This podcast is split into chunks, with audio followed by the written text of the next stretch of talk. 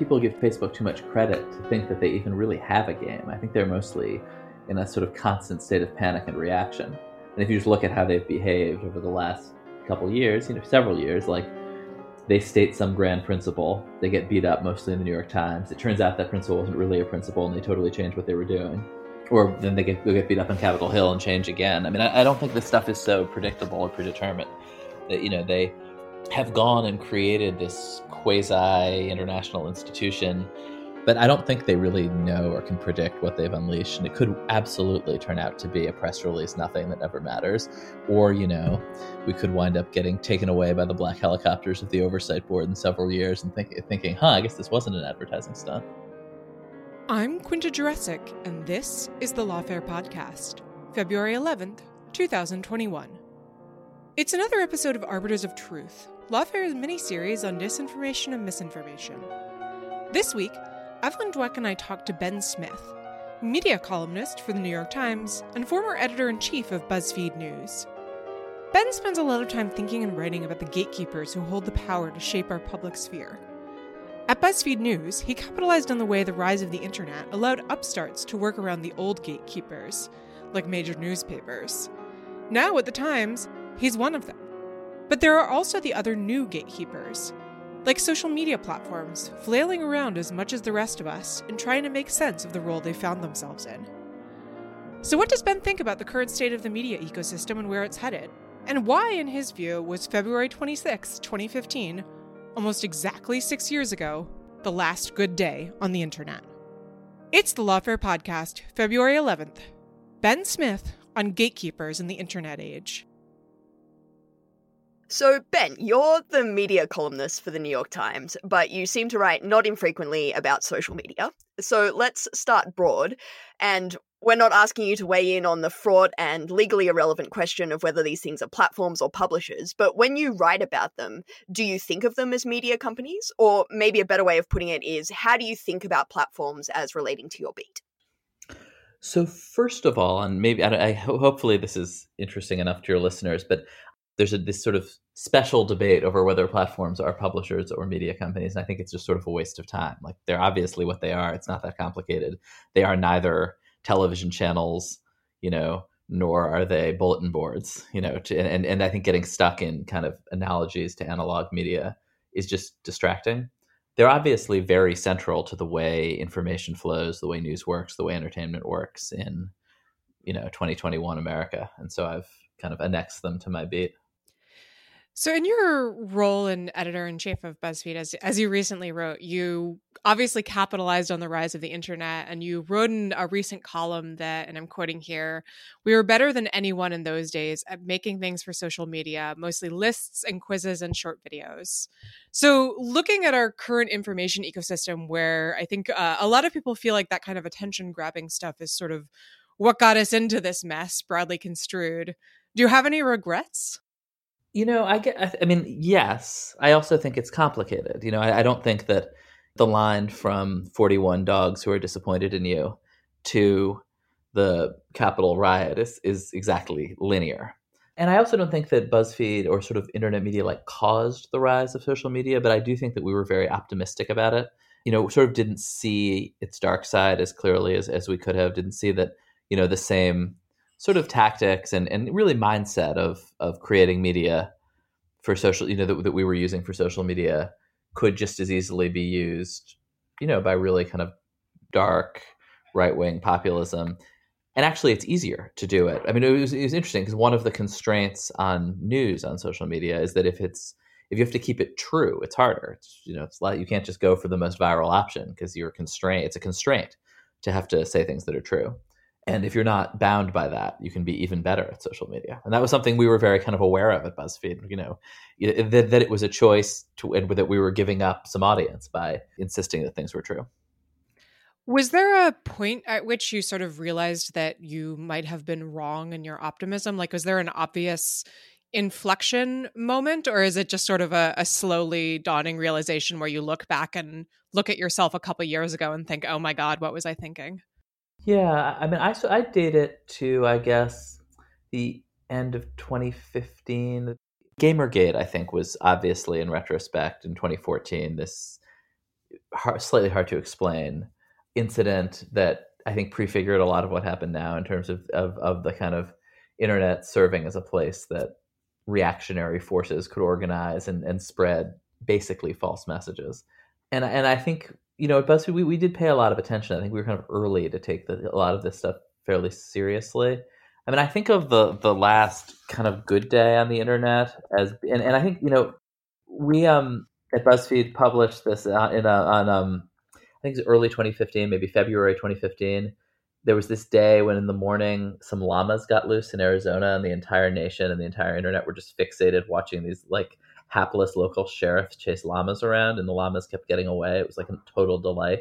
And then that evening, an editor of mine, somebody on Tumblr, sent her a message saying they couldn't figure out whether this dress was white and gold or black and blue, and she put it on BuzzFeed, and it became this just like utterly amazing totally, you know, harmless and fun viral sensation.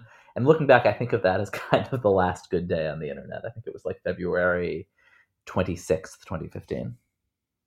I gotta say, I was not expecting you to be quite so specific uh, in your in your turning point, but that's uh, incredibly useful. Quinta and I often talk about how you know an explanatory theory of everything is that everything is GamerGate in one sense or another. Uh, it's just this recurring theme over the past few years.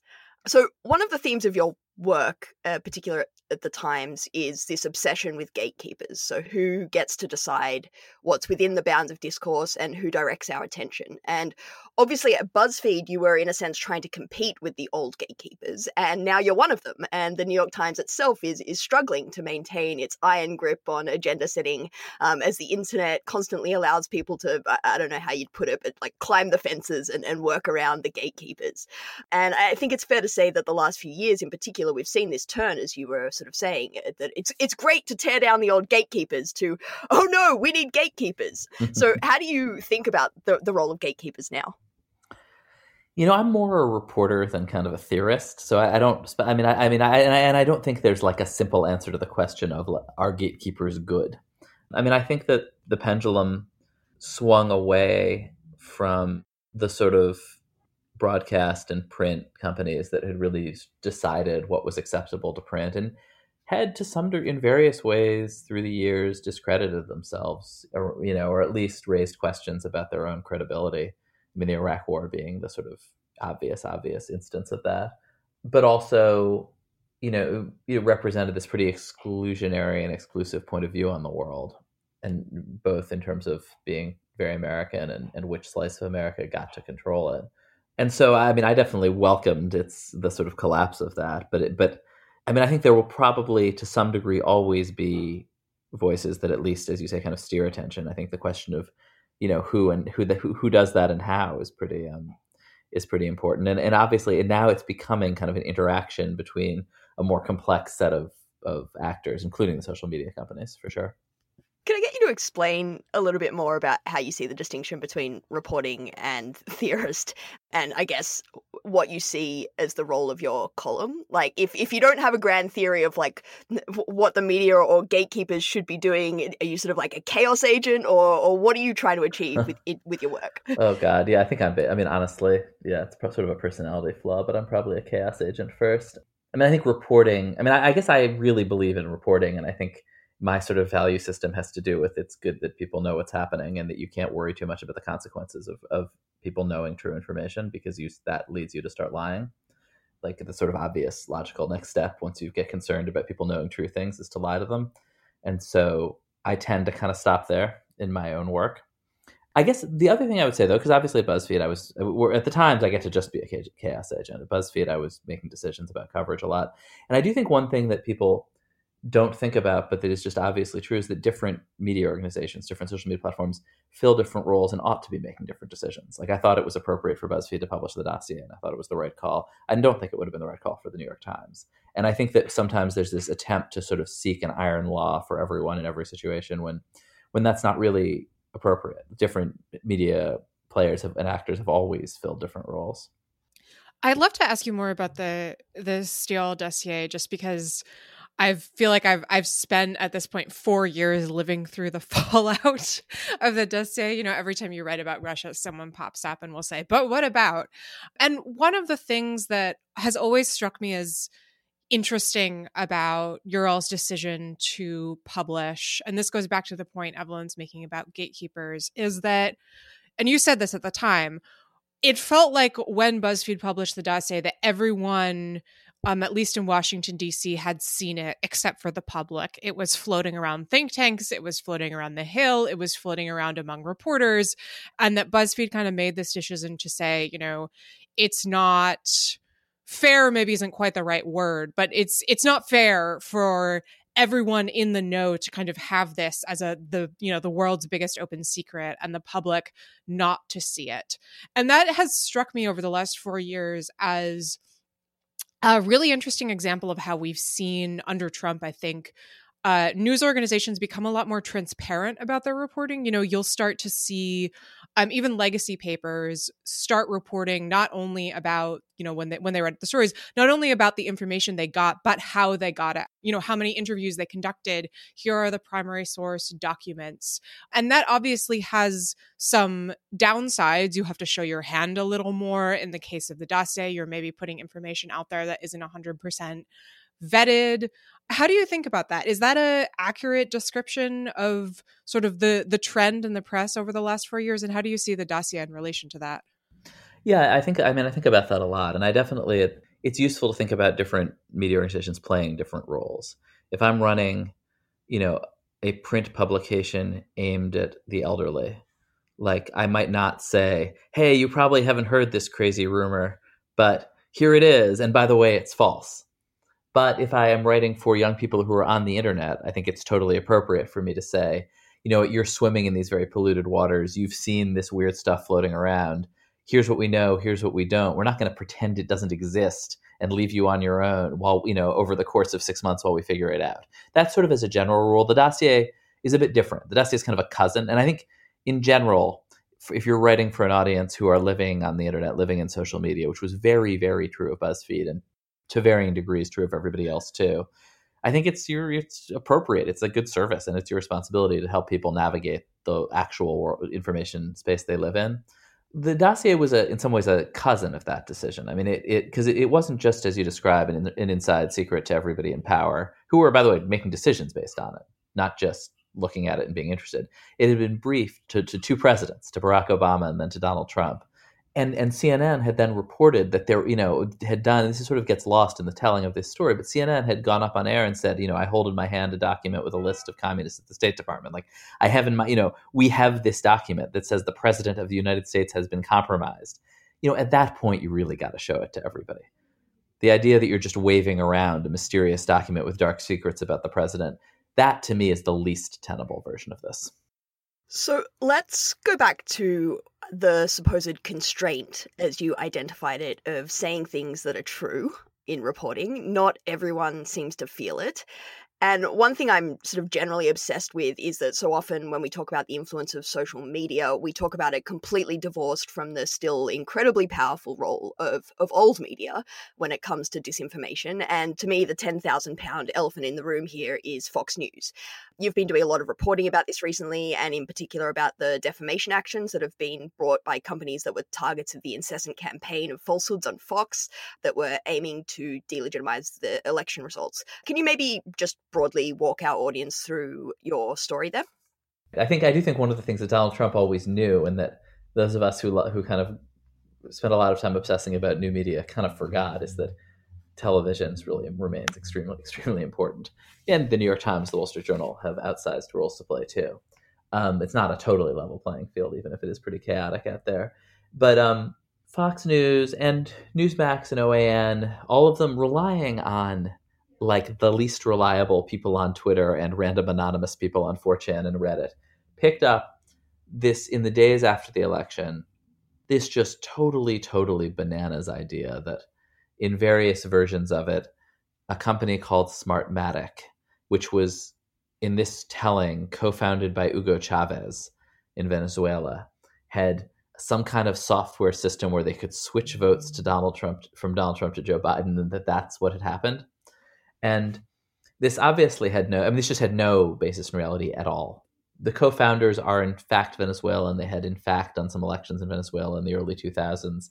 But the reason it is I think an extremely strong defamation case. And you have a lot of lawyers listening, I'm sure, who have will have their own views on this. Is that this company Smartmatic didn't do any business in any of the relevant states. It had a modest contract in Los Angeles County and otherwise works around the world and not in the U.S.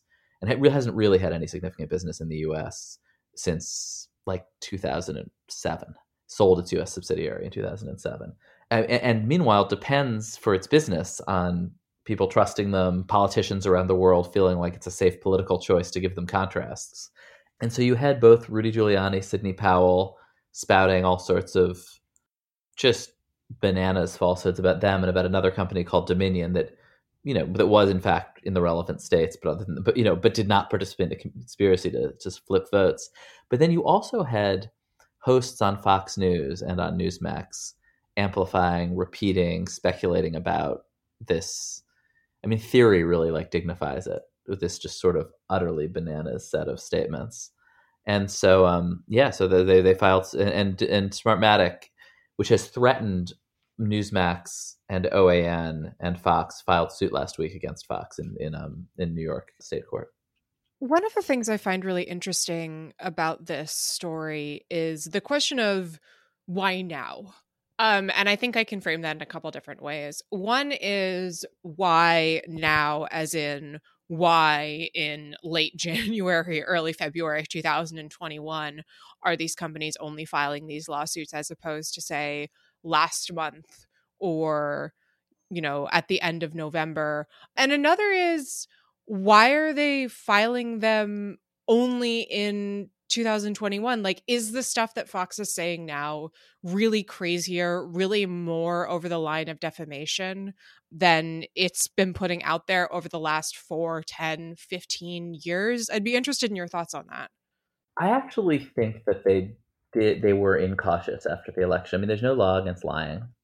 No law against political propaganda. No law against saying all sorts of crazy stuff which republicans around Donald Trump and which Fox News has for years said. But you know, they also have lawyers, they have vetting, they, you know, they are familiar with defamation law, and you know, mostly to say, you know, Nancy Pelosi's the worst person in the world and a communist, that's fine, that's legal. And I think they just got a little carried away after the election, and with like, you know, with trying to ingratiate themselves to Trump, it was Fox is very chaotic. It's not a normally run company. It's these fiefdoms and these different hosts care more, I think, about what Donald Trump thinks about them than what Rupert Murdoch thinks. And it's sort of designed. It's sort of that kind of I can think of it as kind of like malign neglect. So they, so Maria Bartiromo, Jeanine Pirro, Lou Dobbs in particular, were out there telling Trump what he wanted to hear. And I mean, I, I, it is honestly amazing to me they kept doing it without lawyers, without somebody saying this is just, you know, it's just textbook defamation. They're going after businesses. But I think they were thinking of it in the context of politics, where you can just get away with a lot more. You can say things about political actors who are public people in the public square and be very vitriolic, and that's fine. I, I guess nobody noticed for a minute that they were just out there defaming private companies with you know hundreds of millions of dollars of revenue at stake. So you recently did an episode of the New York Times podcast for the Daily where you sort of seemed conflicted or maybe tortured or sort of had your doubts about the the role of defamation here. I mean, I tend to agree with what you just said that this like seems textbook defamation and sort of like the idea that you shouldn't use defamation here uh, sort of almost amounts to saying that defamation shouldn't be a cause of action against any media because of free speech concerns. Like if not now and for this, when and for what? But I guess uh, how do you feel about the role of defamation here and as someone that was, you know, editor in chief of a publication, would this have worried you? I mean, I'm very, you know, I, I don't, I'm, I'm very skeptical of the way defamation threats are used. I mean, in, in my experience, threats and lawsuits uh, when I was at BuzzFeed were mostly used to try to suppress true Me Too stories. Like that's for sure the number one reason we would get defamation threats is that we were going to write a story about a woman who'd been sexually harassed in some way in the workplace, and her powerful boss would threaten us to try to prevent it from being published. The the lawyer who Smartmatic hired, very good lawyer named Erik Connolly in Chicago, made his name in the defamation space by suing ABC News under the totally preposterous um, food disparagement laws of the state of Dakota, which make it particularly, um, you know, the, the damages. It's like treble damages or something if you if you disparage food. just ridiculous kind of industry capture of the state and won this massive like 170 million plus settlement because they'd railroaded ABC News under this ridiculous law. And so I'm not, you know, and I'm broadly not that sympathetic to defamation cases. I think I do think, you know, if you think these laws exist for a reason, you know, the damages are so clear here. I think the thing with defamation is often they're like it's here you just have these companies whose whose existence and whose revenue depends on politics in this very direct way, and then these folks are out there really just lying and damaging them. So I think if you think that that law exists for a reason, you know this is the reason. There have been a, a couple personnel announcements that I think also touch on this question of how Fox and other big media organizations, traditional media organizations, are positioning themselves in the wake of these lawsuits and the wake of the Biden presidency. So, for one thing, it was announced last week that uh, Fox had parted way with Lou Dobbs, who's one of Trump's favorite Fox hosts on Fox Business, and I think a, a persistently a persistent purveyor of the disinformation around the election you also had a column this week about the firing of a editor who had produced a lot of pro-Trump books by a major publishing company. Acknowledging that comparing those two things is a little bit of apples and oranges, is this an example of sort of self-policing that we might see in in the wake of pushback after the Capitol riots? Do you expect to see more of this? I mean, I think in the wake of the Capitol riots, you know, the publishers and book publishers who I definitely is what I spent the last week thinking about, you know, have been trying to figure out where they draw the line, and I think have decided to draw it at people at sort of insurrectionists and to stop publishing their books. You know, they made I mean, they really made very good money off of publishing kind of Trumpy books. And and there was an editor at uh, at Hachette in particular who was like kind of if you were like Donald Trump Jr. selling a book and that even and then all the other publishers were just a little squeamish about it because it was so, among other things, full of factual inaccuracy. There was this one editor at uh, at Hachette who would pick it up, and, and they made you know they it's really good business because it's cheaper to buy books nobody else wants, and then they really do sell. Um, Andy Ngo's book is, is another of hers that is a huge bestseller right now on the right, um, and they fired her last month because I think they decided that they couldn't really, you know, either look at themselves in the mirror or more likely look at their staff in the you know across the Zoom call if they kept publishing them, even though it's pretty good business. Okay, so let's move from the old gatekeepers to the new gatekeepers. During your time at the Times, you've published columns with headlines ranging from What's Facebook's deal with Donald Trump to When Facebook is more trustworthy than the president. And so it feels like you might be working through some conflicting feelings about the company, which is perhaps a little unusual. I think people generally have very strong and fixed views about Facebook, one way or the other. How, how do you feel about it, uh, sort of generally? How do I feel? I don't know. I'm not sure I really feel one way or the other. Fair enough. I guess the, the question I'm trying to ask is like, do you think of it as, as, an as, inherently... as, the, as the great Ben Shapiro once said, you know, facts don't care about your feelings, Evelyn. That's um, you are the first to quote uh, Ben Shapiro on this podcast, Ben. Uh, congratulations. Thank you. Do you think of it as like a malign actor in this in this space in the in the thing that you're trying to the object of your study, the the information ecosystem? Do you view it as inherently malign, or just sort of uh, something that we need sort of need to reckon with, or, or neither of the above? I mean, I guess I think that it, you know they you know are very focused on building this lucrative business and have made all sorts of excuses to themselves that have sort of lined up there. I mean, the one thing that makes me crazy is these tech companies that, and companies in general, who sort of dwell on their own values and their value system. Their values are so important to them. Like they have their business, and they've mostly shaped their values around what's good business, and then often try to explain it in these sort of ridiculous, highfalutin terms. And yeah, I think they've been obviously, you know, behind, you know, as a lot of us were, right? But but I think that they were obviously slow to see the danger, you know, the dangerous things happening and developing on their platforms, including, you know, harassment and then all sorts of other kind of really ugly kinds of organizing going on. And, and they also are navigating political crosswinds where they don't want to upset Republicans or Democrats unduly. And I don't know. I mean, I think it's I think it's a great story. I don't think they're, I don't mean, I don't think they're waking up in the morning saying, how can we destroy democracy? But I don't think they're necessarily waking up in the morning saying, know, thinking their priority is to preserve democracy either. And I think that the sort of lack of any sort of regulatory framework for them to operate in, I mean, it's not really the job of private companies to have values and set policies in normal countries. Okay, except that there is now this sort of really high profile case or example of where they really are trying to reassure us that they do have values and they do care about democracy and they're going to to tie themselves to these inchoate principles of free expression and voice. Um, you recently published a column on this new fancy oversight board that Facebook set up to review some of the content decisions that it makes. One of the pieces of pushback that I get in my work on the board is that by even writing about about it, I'm giving what essentially amounts to Facebook PR or propaganda oxygen and falling for their game and sort of legitimating this thing that says we have values and we will stick to them, but really it's sort of like a, a, a business uh, advertising campaign. I write for this dinky little blog called Lawfare and, and get that kind of pushback. You write for the Times. Did you get any of that pushback, or do you have any concerns about sort of buying into Facebook's game here? I mean, I guess I think that people give too much Facebook too much credit to think that they even really have a game. I think they're mostly in a sort of constant state of panic and reaction. And if you just look at how they've behaved over the last couple years, you know, several years, like they state some grand principle, they get beat up mostly in the New York Times. It turns out that principle wasn't really a principle, and they totally changed what they were doing. Or then they get they get beat up on Capitol Hill and change again. I mean, I, I don't think this stuff is so predictable or predetermined. I think what's so interesting, and you've obviously written more about this and with more sophistication than anybody else, that you know they have gone and created this quasi international institution with I think not you know with a certain amount of forethought and a handful of smart people like you know Noah Feldman, Kate Klonick, and others thinking about it. But I don't think they really know or can predict what they've unleashed, and it could absolutely turn out to be a press release, nothing that never matters, or you know we could wind up getting taken away by the black helicopters of the oversight board in several years and think, thinking, huh, I guess this wasn't an advertising stunt.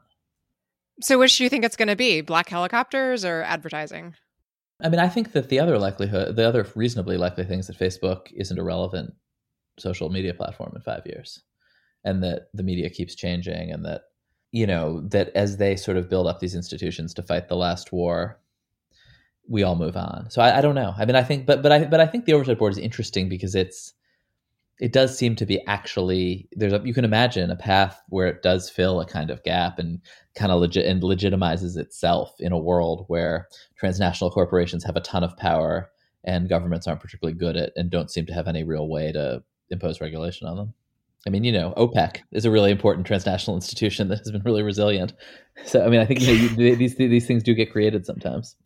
Yeah, I, I completely agree with you though. I think we often forget how young these these companies are and these platforms. Like that's like really sort of 15 years of, of Facebook and there's this idea that they're permanent and this is it now. This is this is the world we live in. But I um, completely agree that that's not necessarily borne out by by history and, and how these things work. But I'm curious then what you think the obvious follow up to that is okay, so what do you think's next? Like, are we going to see a return to massive decentralization or things like I, I don't want to bring up the Substack discourse, but I might just sort of casually hint at the Substack discourse. Like, where do you mm-hmm. see this heading?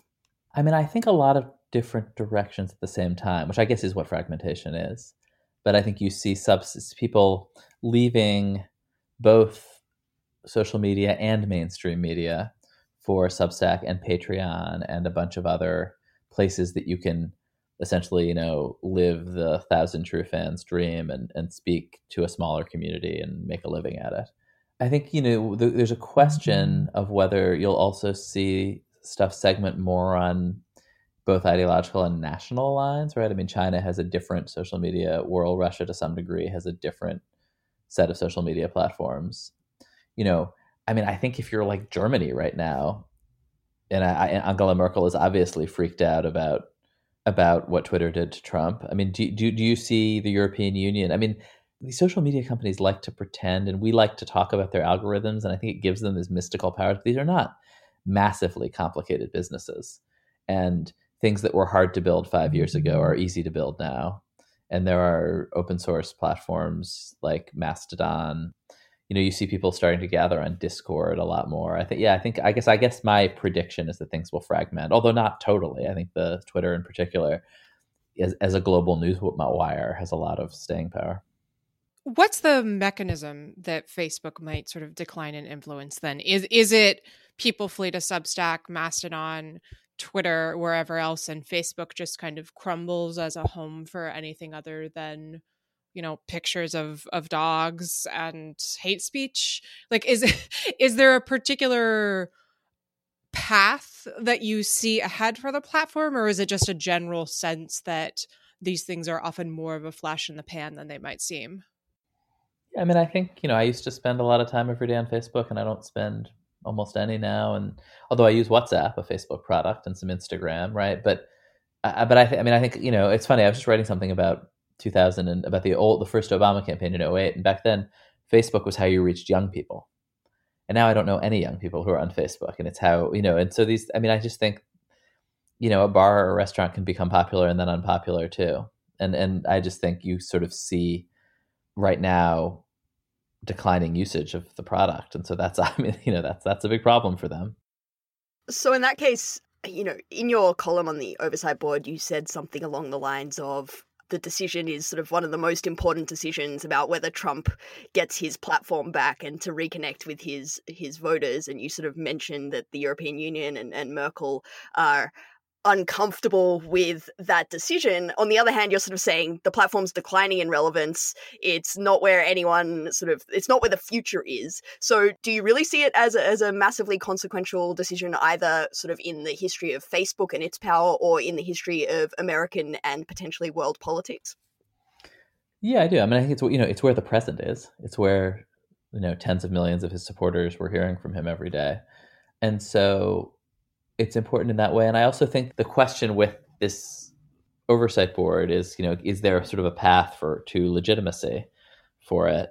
And that's so weird. I mean, I don't know. You're the legal scholars, not me, but there's something kind of strange and you know magical about where, where how is legitimacy generated. But it does seem to me that a big decision like you know a big a big decision if it's well done and they stand by it and it is implemented suddenly takes them from being this weird PR stunt to being like oh huh this thing has actual power and I, I know that's how the people who what what people who are involved hope happens. The discussions around the oversight board have led also to discussions about what the proper relationship is between the press and big tech companies. You know, there's a lot of frustration about how opaque these companies are, how difficult it can be to get any idea about what's going on, whether reporting on them is falling prey to a kind of journalism that's particularly toxic. Is reporting on big tech companies unusual or unique in this respect, in your view? It is an odd moment. I mean, I think you know the tradition of reporting on big tech companies was so until you know fairly recently was so promotional and ridiculously positive, and I think there was then this really sort of self-aware backlash to that, and I do think reporters get tangled up in their relationships with these companies and and in the sort of performance of those relationships online in ways that I that I I don't know that I wouldn't do, but different again different reporters, different publications have different different approaches. I guess the other the other thing that sometimes bothers me about the reporting on this is that often what you're doing is if you're not careful, you're sort of you know you're becoming kind of a mall cop, like you're reporting that Facebook is violating its standards in not acting in such and such a way. And i think that sometimes you, you, people take these companies rules too seriously. Like who cares if they're violating their own rules? It's i mean that's sort of an easy gotcha. And when the harder questions are kind of what should the rules be and what's actually happening that goes to my next question which is about the the criticism that people in the tech world often make about reporting in this space which is that there's this idea that journalists are you know uniquely or unfairly critical of big tech platforms out of you know some kind of jealousy or bitterness and i will say i i think that this criticism is is often overstated and and used in sort of toxic ways but as a journalist, I actually do think that there may be something to that. Um, you know, that there there's often a sense among writers and reporters that the big platforms kind of destroy the business model for profitable journalism and aren't even functioning well as a replacement. Do you think that that criticism is fair? Yeah, I mean, it depends. You know, depends as you say. Like, I think there's, I think that there are folks in the tech world who are just remarkable, like really prominent people who are sort of paranoid and confused about how journalism works in ways that are really strange for people that smart. Although it's true in mm-hmm. politics too. You just run across people who just you know really think they understand what's happening and have a big theory of the conspiracy against them and you're just like and, and having you know run buzzfeed and at times we would be at the heart of this conspiracy it's like you know that there you are not in fact we are not in fact conspiring to destroy your company for some series of things related to some other investment of yours like i'm confident that's not true but on the other hand right there's this industrial rivalry i mean it's not just a theory that the social media platforms did a lot of damage to the business models of the news business like that's obviously the fact and so I think that you know you somebody like Robert Thomson, who's the CEO of the Wall Street Journal, would probably say, well, you know, it's not hypocritical for us to say to.